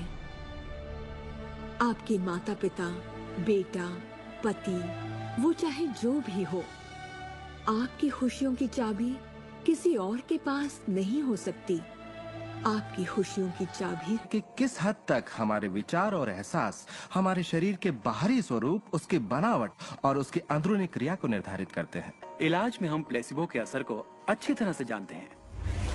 प्लेसिबो एक ऐसी चीज है जिसमें शरीर पर किसी भी दवा का कोई असर नहीं पड़ता, जैसे कि मीठी गोली या कुछ और। आप मरीज से कहते हैं कि ये दवा भी बहुत असरदार है और होता यह है कि प्लेसिबो भी उतनी ही असरदार साबित होती है जितनी कि वो दवाई जो बीमारी के लिए दी जाती है। तो हमने ये जाना कि इलाज में इंसानी दिमाग का बहुत बड़ा हाथ है। कभी कभार दवाइयों से भी बड़ा। मिसाल के तौर पर अगर कोई शख्स बीमार है और अगर उसके पास विकल्प है कि वो दवा लेने के बजाय अपने दिमाग में उस रोग की जड़ को खोजे तो उसे खोजना चाहिए। अगर हालत ऐसी है कि दवा न लेने से उसकी मौत भी हो सकती है तब तो जाहिर है दवा लेनी ही चाहिए और साथ ही उस रोग की जड़ को खोजना जारी रखना चाहिए। दवा को नकारना नहीं चाहिए। हर तरह के इलाज की अपनी एक जगह है। ये सृष्टि सुख समृद्धि स्वास्थ्य और अच्छे एहसास की बेहतरीन रचना है। जब आप खुले दिल से सृष्टि की समृद्धि को महसूस करते हैं तब आप खुशी और आनंद की सुखद अनुभूति करेंगे। उन सभी चीजों का आनंद उठाएंगे जो सृष्टि ने आपके लिए बनाई हैं। दौलत, अच्छी सेहत, अच्छा स्वभाव। पर जब आप बुरे विचारों से घिर जाते हैं तब आपको तकलीफ का एहसास होता है, दर्द होता है, पीड़ा होती है। आप महसूस करेंगे एक एक दिन कितना तकलीफ देह होता है। लाइलाज बीमारी यानी कि टर्मिनल डिजीज। डिजीज पर गौर फरमाए। डिस इज, इसका मतलब हुआ एक ऐसा शरीर जो तकलीफ में है। हमारे पास चारों ओर हजारों बीमारियां और उनके लक्षण हैं। ये सिर्फ एक कमजोर कड़ी है। ये सारे के सारे एक ही बात के नतीजे हैं, वो है तनाव। जब आप किसी जंजीर पे तनाव डालते हैं, किसी प्रणाली पे तनाव डालते हैं तो वो कड़ी टूट जाती है। हमारा शरीर दर्शाता है कि ये रोग हमने ही पैदा किए हैं, ये बताने के लिए कि हमारे नजरिए में असंतुलन है, हम एहसानमंद नहीं है। तो शरीर के रोगों के लक्षण हमारे लिए इतने बुरे भी नहीं होते। एक सवाल बार बार पूछा जाता है कि जब इंसान के शरीर में कोई बीमारी या जिंदगी में कोई किसी तरह की तकलीफ हो जाए तो क्या विचार शक्ति से उसे ठीक किया जा सकता है? इसका जवाब है हाँ। तेईस नवंबर को मुझे बताया गया कि मुझे स्तन कैंसर हो गया है। अपनी आस्था के जरिए अपने दिल में मैंने ये मान लिया था कि मैं ठीक हो चुकी हूँ। दिन के दौरान हर वक्त मैं कहा करती, मुझे ठीक करने का शुक्रिया। इसे दोहराती रहती, मुझे ठीक करने का शुक्रिया। मुझे पूरा भरोसा हो गया था कि मैं ठीक हो चुकी हूँ। मैंने मान लिया था कि कैंसर मेरे शरीर में था ही नहीं। खुद को ठीक करने के लिए मैं हंसी मजाक कॉमेडी वाली फिल्में देखा करती थी। हम लोग बैठकर बस हंसा करते थे। अपनी जिंदगी में तनाव लाने का सवाल ही नहीं था क्योंकि हम जानते थे कि जब आप अपने आप को ठीक कर रहे हो तब तनाव कितना भयानक हो सकता है। नवंबर तेईस को मुझे पता चला था कि मुझे कैंसर है और उसे ठीक होने में मुझे सिर्फ ढाई से तीन महीने ही लगे, और वो भी बगैर रेडिएशन और कीमोथेरेपी के। हमारे शरीर में एक बुनियादी गुण है जिससे शरीर अपना इलाज खुद करता है। आपको घाव हुआ है, वो अपने आप ठीक हो जाएगा। आपको बैक्टीरिया से इन्फेक्शन हुआ है तो इम्यून सिस्टम उस बैक्टीरिया को खत्म करके उसे ठीक कर देगी। हमारी इम्यून सिस्टम इसी काम के लिए बनी है। डिसीज यानी बीमारी किसी ऐसे शरीर में नहीं रह सकती जो तन मन से स्वस्थ है। आपका शरीर हर पल करोड़ों कोशिकाओं को नष्ट कर रहा है और करोड़ों नई कोशिकाओं को बना रहा है। असल में हमारे शरीर के अंग हर रोज बदले जाते हैं। कुछ अंगों को चंद महीने लगते हैं तो कुछ को दो एक साल, मगर चंद सालों में हमारा एक बिल्कुल ही नया शरीर बन जाता है। अगर आपको कोई बीमारी है, आप उसी पर सोच रहे हैं और लोगों से बात कर रहे हैं तो आप ज्यादा बीमार कोशिकाओं को पैदा करेंगे। अपने आप को बिल्कुल स्वस्थ शरीर में देखें। अपनी बीमारी को डॉक्टर के हवाले कर दें। इस दुनिया में दो तरह के लोग हैं। मान लीजिए दोनों को एक बीमारी है, मगर एक का ध्यान सुख पर होता है और वो संभावनाओं में जीते हैं, वो उम्मीदों में जीते हैं। उनका ध्यान उन सभी कारणों पर होता है जिनसे वो हमेशा खुश रहते हैं। और दूसरे किस्म के लोग, बीमारी वही है मगर उनका ध्यान बीमारी पर होता है, उनका ध्यान दर्द पर। हमारे शरीर को खोखला करते हैं और दिमाग पर बुरा असर डालते हैं क्योंकि हमारे विचार और एहसास लगातार हमारे शरीर पर काम करते हैं, उसे संगठित करते हैं और उसके अंगों को बनाते रहते हैं। शरीर से शारीरिक तनाव को निकाल दें तो शरीर वही करेगा जो उसका बुनियादी काम है, अपने आप को ठीक करना। मैंने गुर्दों को फिर से सुधरते देखा है, यहाँ तक कि कैंसर भी ठीक हुए हैं। आँखों की रोशनी तक वापस आते देखी है मैंने। मैं मानता हूँ लाइलाज का इलाज हमारे मन में है।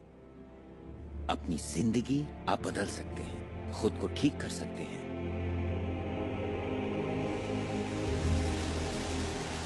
well, दस मार्च उन्नीस सौ इक्यासी का दिन मैं कभी नहीं भूल सकता। इसने मेरी जिंदगी हमेशा के लिए बदल के रख दी। मेरा प्लेन क्रैश हो गया था।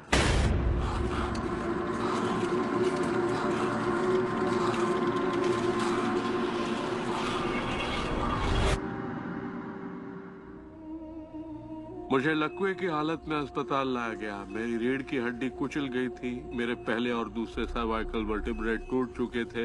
मेरी निगलने की शक्ति नष्ट हो गई थी। मैं न खा सकता था न पी सकता था। मेरे फेफड़े नष्ट हो गए थे तो मैं सांस नहीं ले पाता था। मैं सिर्फ पलकें झपका सकता था। डॉक्टरों ने कह दिया था कि मैं जिंदगी भर बेजान सा रहूंगा, बस पलकें ही झपका सकूंगा। ये उनकी सोच थी, इससे मुझे कोई फर्क नहीं पड़ा। असल बात थी कि मैं क्या सोचता था। मैं अपने आप को एक नॉर्मल इंसान की तरह देखने लगा जो उस अस्पताल से चलकर निकलेगा। मुझे सिर्फ अपने दिमाग से काम करना था, और अगर दिमाग आपका साथ दे तो आप चीजों को फिर से समेट सकते हैं। उन्होंने कहा मेरे फेफड़े बेकार हो चुके हैं और मैं फिर कभी खुद सांस नहीं ले पाऊंगा, लेकिन अंदर से एक आवाज मुझसे कहती रही, गहरी सांस लो, गहरी सांस लो।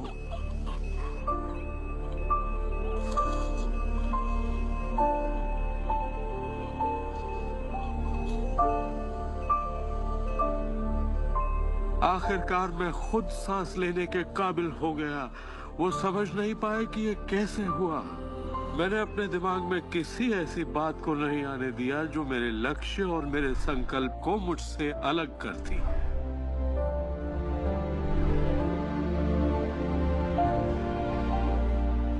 मैंने ठान लिया था कि मैं क्रिसमस के दिन अस्पताल से चलकर निकलूंगा। यही मेरा लक्ष्य था।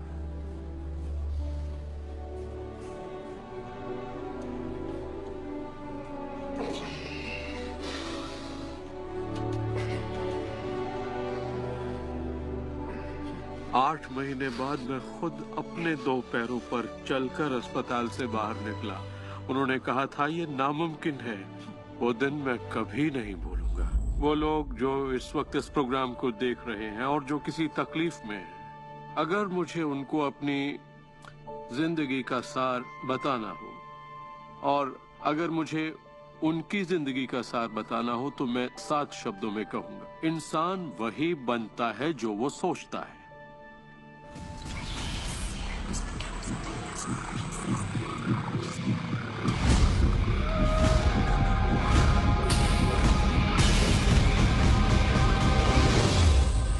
जब भी लोग अपनी पसंद की कोई भी चीज देखते हैं तो कहते हैं हाँ ये अच्छा है, मुझे ये चाहिए। लेकिन जब वो उन चीजों को देखते हैं जो वो नहीं चाहते, तब भी वो उसे उतनी ही ऊर्जा देते हैं, ये सोचते हुए कि वो उसे दबा देंगे, उसे खत्म कर देंगे, मिटा देंगे।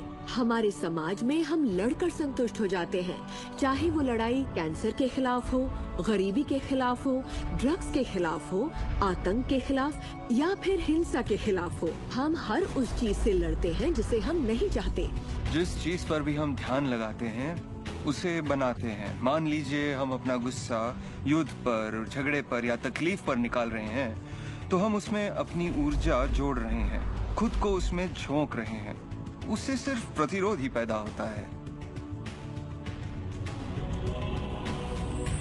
जिसका आप विरोध करते हैं उसे आप दृढ़ता देते हैं। इसकी वजह यह है कि जब आप किसी चीज का विरोध करते हैं तो आप कहते हैं कि मुझे ये नहीं चाहिए क्योंकि मुझे इससे अच्छा नहीं लगता, तो आप उसी एहसास को व्यक्त करते हैं जो आपको अच्छा नहीं लगता, और इसी कारणवश वो बार बार आपकी ओर आता है। जंग की खिलाफत से जंग और बढ़ेगा, ड्रग्स की खिलाफत से और भी ज्यादा ड्रग्स बनेंगे, क्योंकि हमारा फोकस उस पर है जिसे हम नहीं चाहते। ये कहाँ की अक्लमंदी है कि हम समस्याओं में अपनी पूरी ऊर्जा झोंकते, बजाय इसके कि हमारा ध्यान विश्वास, प्यार, सुख समृद्धि, शिक्षा और शांति पर हो। मदर टेरेसा ने कहा था मैं कभी युद्ध विरोधी रैली में नहीं जाऊंगी, अगर शांति की रैली हो तो मुझे बुलाइए। उन्होंने रहस्य को जाना और देखिए दुनिया को क्या देकर गयी। तो अगर आप युद्ध विरोधी हैं तो शांति का पक्ष लीजिए। अगर आप भूख विरोधी हैं तो उनका पक्ष लीजिए जिनके पास खाने की कोई कमी नहीं। अगर आप किसी खास नेता के विरोधी हैं तो उसके विरोधी का पक्ष लीजिए। अक्सर इलेक्शन में वही नेता जीतता है जिसका लोग विरोध करते हैं, क्योंकि सबकी ऊर्जा, सबका ध्यान उसकी तरफ है। तो आपका खौफ तुलना करने के लिए कि ये मुझे नहीं चाहिए, लेकिन सच्चाई यही है कि जो आप नहीं चाहते उसी के बारे में ज्यादा से ज्यादा बोलते हैं, ज्यादा से ज्यादा पढ़ते हैं और देखते हैं, और ऐसा करके आप उसी की और रचना करते हैं। बहुत से लोग मुझसे कहते हैं, जेम्स मुझे जानकारी तो होनी चाहिए, जानकारी जरूर होनी चाहिए, मगर उसकी भरमार नहीं होनी चाहिए। मेरा मानना है कि जब आपके मन की आवाज बाहरी नजरियों और मशवरों से ज्यादा ताकतवर हो जाए तो आप अपनी जिंदगी के मालिक बन जाते हैं। पहले स्थिर होना सीखिए और आप जो नहीं चाहते हैं उससे अपना ध्यान हटा लीजिए, और उससे जुड़ी अपनी सारी भावनाओं से भी। फिर अपना सारा फोकस उस पर ले आइए जो आप चाहते हैं। ऊर्जा वहीं बहती है जहां ध्यान जाता है। दुनिया को बदलना आपका काम नहीं है, ना ही लोगों को बदलना। आपका काम है सृष्टि के बहाव के साथ बहना और इस दुनिया में अपनी जिंदगी का भरपूर आनंद उठाना। एक सवाल जो शायद किसी के दिमाग में घूम रहा हो, भले ही वो सवाल आपके दिमाग में ना आया हो, और वो ये कि अगर सभी रहस्य का इस्तेमाल करते हैं और सभी सृष्टि को मेन्यू कार्ड की तरह समझते हैं तो क्या सारी चीजें खत्म नहीं हो जाएंगी? क्या सभी उस खजाने को लूटने के लिए दौड़ नहीं पड़ेंगे? इस रहस्य के उपदेशों की सबसे खूबसूरत बात यह है कि ये हम सभी के लिए पर्याप्त से बहुत ज्यादा है। एक झूठ फैला है जो मानवता के दिमाग में किसी वायरस की तरह काम करता है, और वो झूठ ये है कि दुनिया में पर्याप्त अच्छाई नहीं है, उसमें कमी है, उसकी सीमाएं हैं, और वो हम सबके लिए पर्याप्त नहीं है।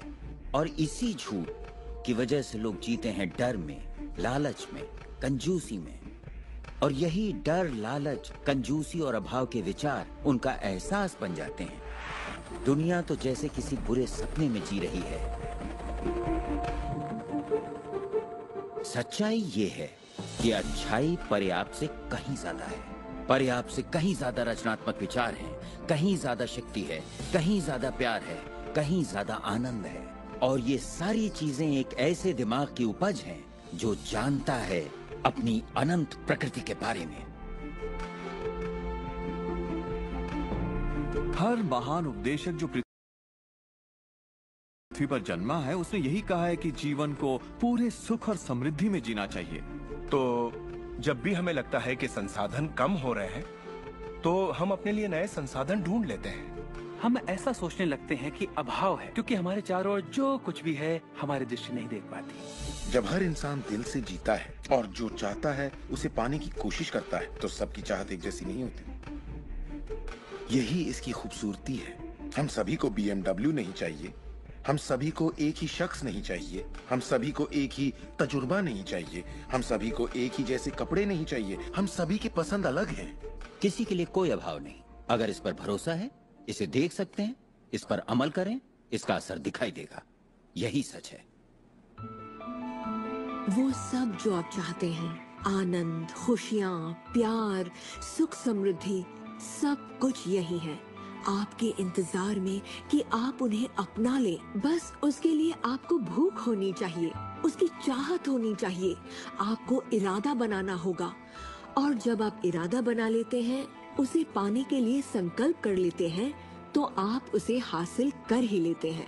अपने चारों ओर की खूबसूरत दुनिया को पहचानिए, उसके लिए दुआ कीजिए, उसकी तारीफ कीजिए, और अगर हालात वैसे नहीं है जैसा कि आप चाहते हैं तो अपनी ऊर्जा शिकायत करने में जाया मत करिए। अपनी खुशियां आप जितनी बांटेंगे उससे दुगनी खुशियां आपको मिलेंगी। इतिहास के बहुत से नेता इसे नहीं समझ पाए और बांटने से चूक गए। हमारे लिए ये समय इतिहास का सबसे अच्छा समय है। ये पहली बार है कि ज्ञान पाने की शक्ति हमारी उंगलियों पर है। हम खुशकिस्मत हैं।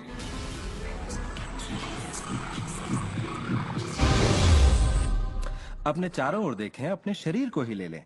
जो दिखता है वो तो सिर्फ सुई की नोक है। अच्छा, एक काम कीजिए, जरा अपने हाथ पर नजर डालिए। आपका हाथ ठोस दिखता तो है मगर वो है नहीं।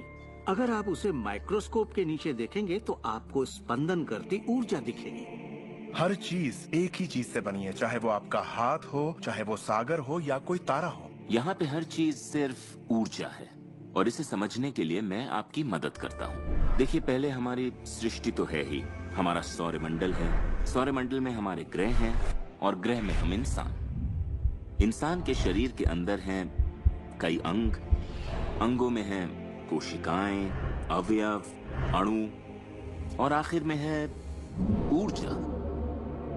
तो किसी भी तरह से बात कर लें, लेकिन एक बात तो तय है, सृष्टि में हर चीज ऊर्जा है।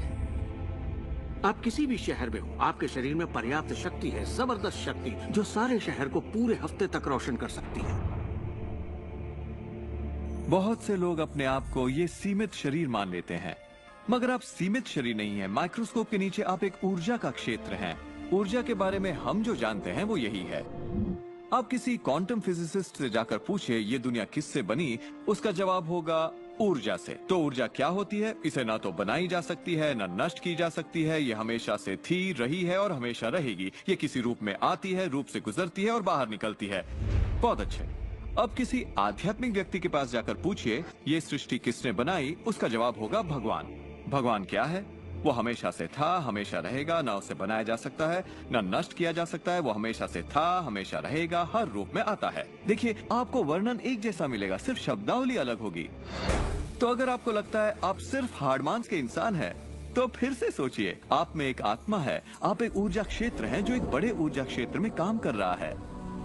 हम सभी जुड़े हुए हैं, बस हमें दिखता नहीं। ना तो कुछ बाहर है और ना ही कुछ यहाँ है। सृष्टि में हर चीज जुड़ी हुई है, सब एक ही ऊर्जा का क्षेत्र है। ज्यादातर हमारा ध्यान शारीरिक बनावट की ओर लगा रहता है, पर ये शरीर तो आत्मा का सिर्फ एक चोला है। आत्मा अमर है और आप अनंत जीवन हैं। आप ऊर्जा का स्रोत हैं, आप इंसान। जैसा कि शास्त्रों में कहा गया है, हम सभी ईश्वर की ही छवि हैं, यानी कि हम एक जरिया हैं जिससे पूरी सृष्टि अपने आप को महसूस करती है। हम कह सकते हैं कि हम अनंत क्षेत्र हैं, प्रकट होने वाली संभावनाओं की। ये सारी बातें सच हैं।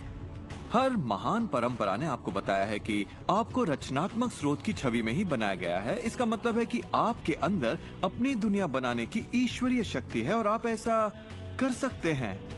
शायद आज तक आपने जो भी चीजें बनाई हैं वो खूबसूरत हैं और आपके योग्य हैं, या शायद आपने ना बनाई हो। जो भी हो, आप इस पर गौर करें कि आपकी जिंदगी में जो भी नतीजे आए हैं, क्या वो वही है जो आप चाहते हैं और आपके योग्य हैं? अगर वो आपके योग्य नहीं है तो उन्हें बदलने का सही वक्त कब आएगा? क्योंकि ऐसा करने के लिए आप में वो शक्ति है।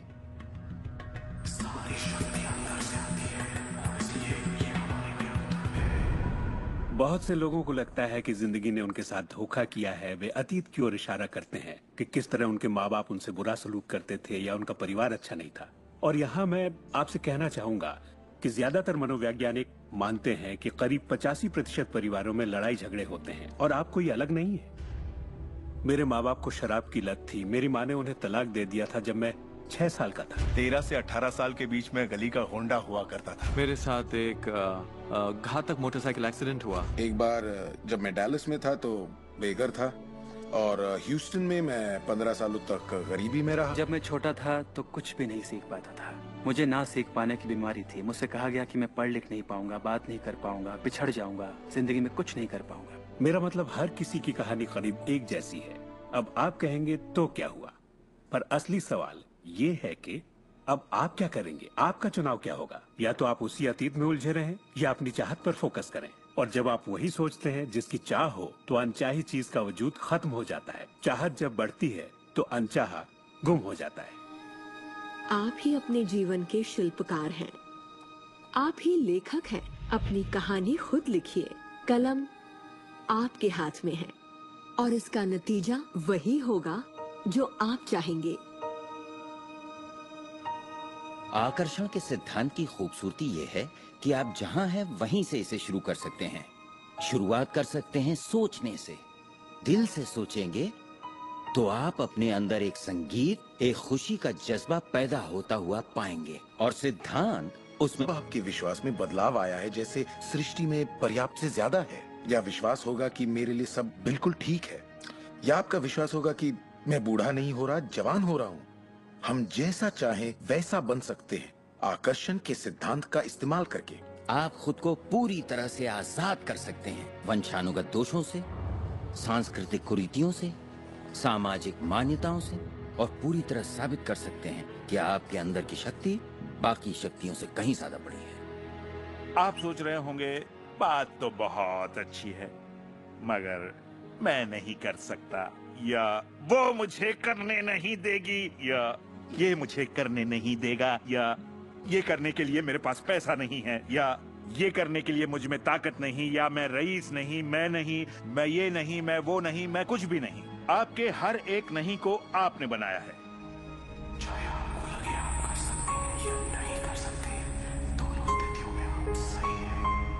क्या इसकी कोई सीमा है? जी बिल्कुल नहीं।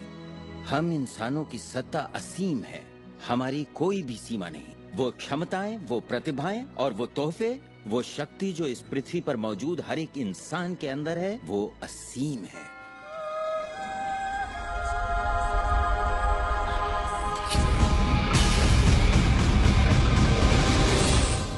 ईश्वर ने किसी ब्लैक बोर्ड पर नहीं लिखा कि आपकी जिंदगी में आपका उद्देश्य, आपका लक्ष्य क्या है। ऐसा कोई ब्लैक बोर्ड नहीं है जिस पर लिखा हो नील डोनाल्ड वॉल्श, एक हैंडसम आदमी जो इक्कीसवीं सदी की शुरुआत में रहा, जिसने कोलन और उसके बाद सब खाली। अब ये समझने के लिए कि मैं यहाँ क्या कर रहा हूँ, मुझे सिर्फ उस ब्लैक बोर्ड को ढूंढना होगा ताकि पता चले कि ईश्वर मुझसे क्या करवाना चाहता है। मगर ब्लैक बोर्ड तो है ही नहीं।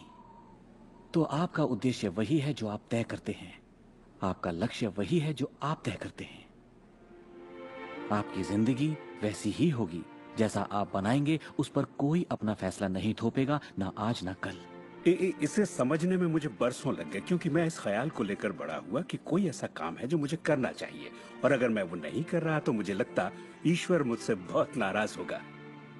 जब मुझे ये बात समझ में आई कि मुझे सिर्फ खुशी का एहसास करना है, तब आ, मैं आ, सिर्फ वही काम करने लगा जो मुझे खुशी देते। कहने का मतलब ये हुआ कि जिसे करने में मजा नहीं उसे मत करो। खुशी, प्यार, आजादी, आनंद, हंसना, बस यही तो है। और अगर आपने एक घंटा बैठकर ध्यान लगाया और आपने उसे खुशी का एहसास किया है तो वही करिए। अगर आपको वड़ा पाव खाने से खुशी मिलती है तो वही खाइए। जब मैं अपनी बिल्ली को सहलाता हूँ या सैर पर जाता हूँ तो मुझे खुशी का एहसास होता है। तो मैं अपने आप को हमेशा इसी अवस्था में रखना चाहता हूँ, और इससे जो मैं चाहता हूँ उसका सिर्फ मुझे इरादा करना होता है और वो चीज प्रकट हो जाती है। तो मन की खुशी ही एक तरह से ईंधन है हमारी कामयाबी का। जो भी चीज आपको अच्छा महसूस कराती है वो और भी ज्यादा आपकी ओर आकर्षित होती है। इस वक्त आप इसे सुन रहे हैं क्योंकि आपने ही इसे अपनी ओर आकर्षित किया है। ये आपकी ही मर्जी है कि आप इसे अपनाएं और अमल में लाएं। अच्छा महसूस होता है तो अच्छा है, अगर अच्छा महसूस नहीं होता तो फिर इसे जाने दीजिए। वो ढूंढिए जो आपको अच्छा लगे, जो आपके दिल को भरपूर खुशी दे।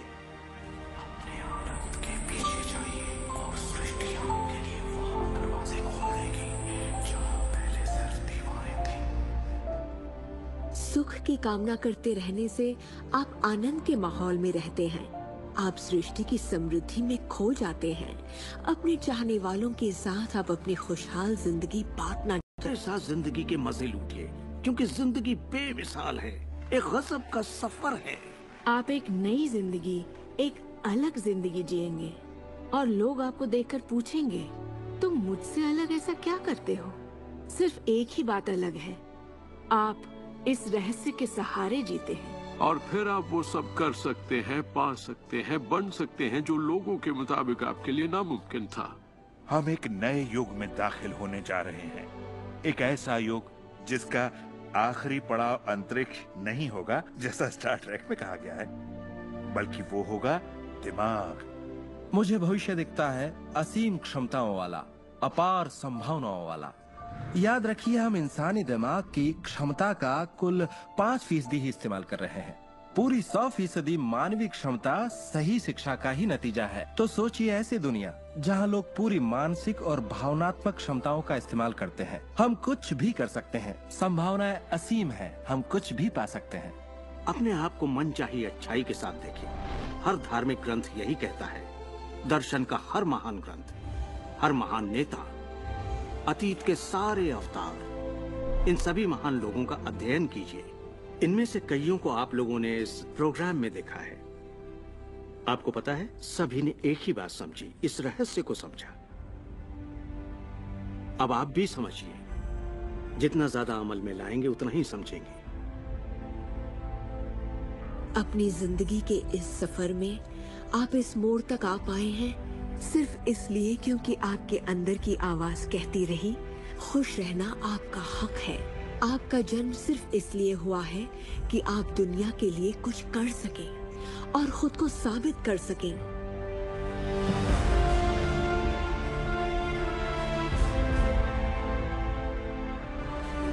हर वो अनुभव जो आपको हुआ और आपकी जिंदगी का हर लम्हा आपको इसी पल के लिए तैयार कर रहा था। यही वक्त है आप जान लें कि आप ही अपने भाग्य के विधाता हैं। जरा सोचिए, इस रहस्य को जान लेने के बाद आप क्या नहीं कर सकते।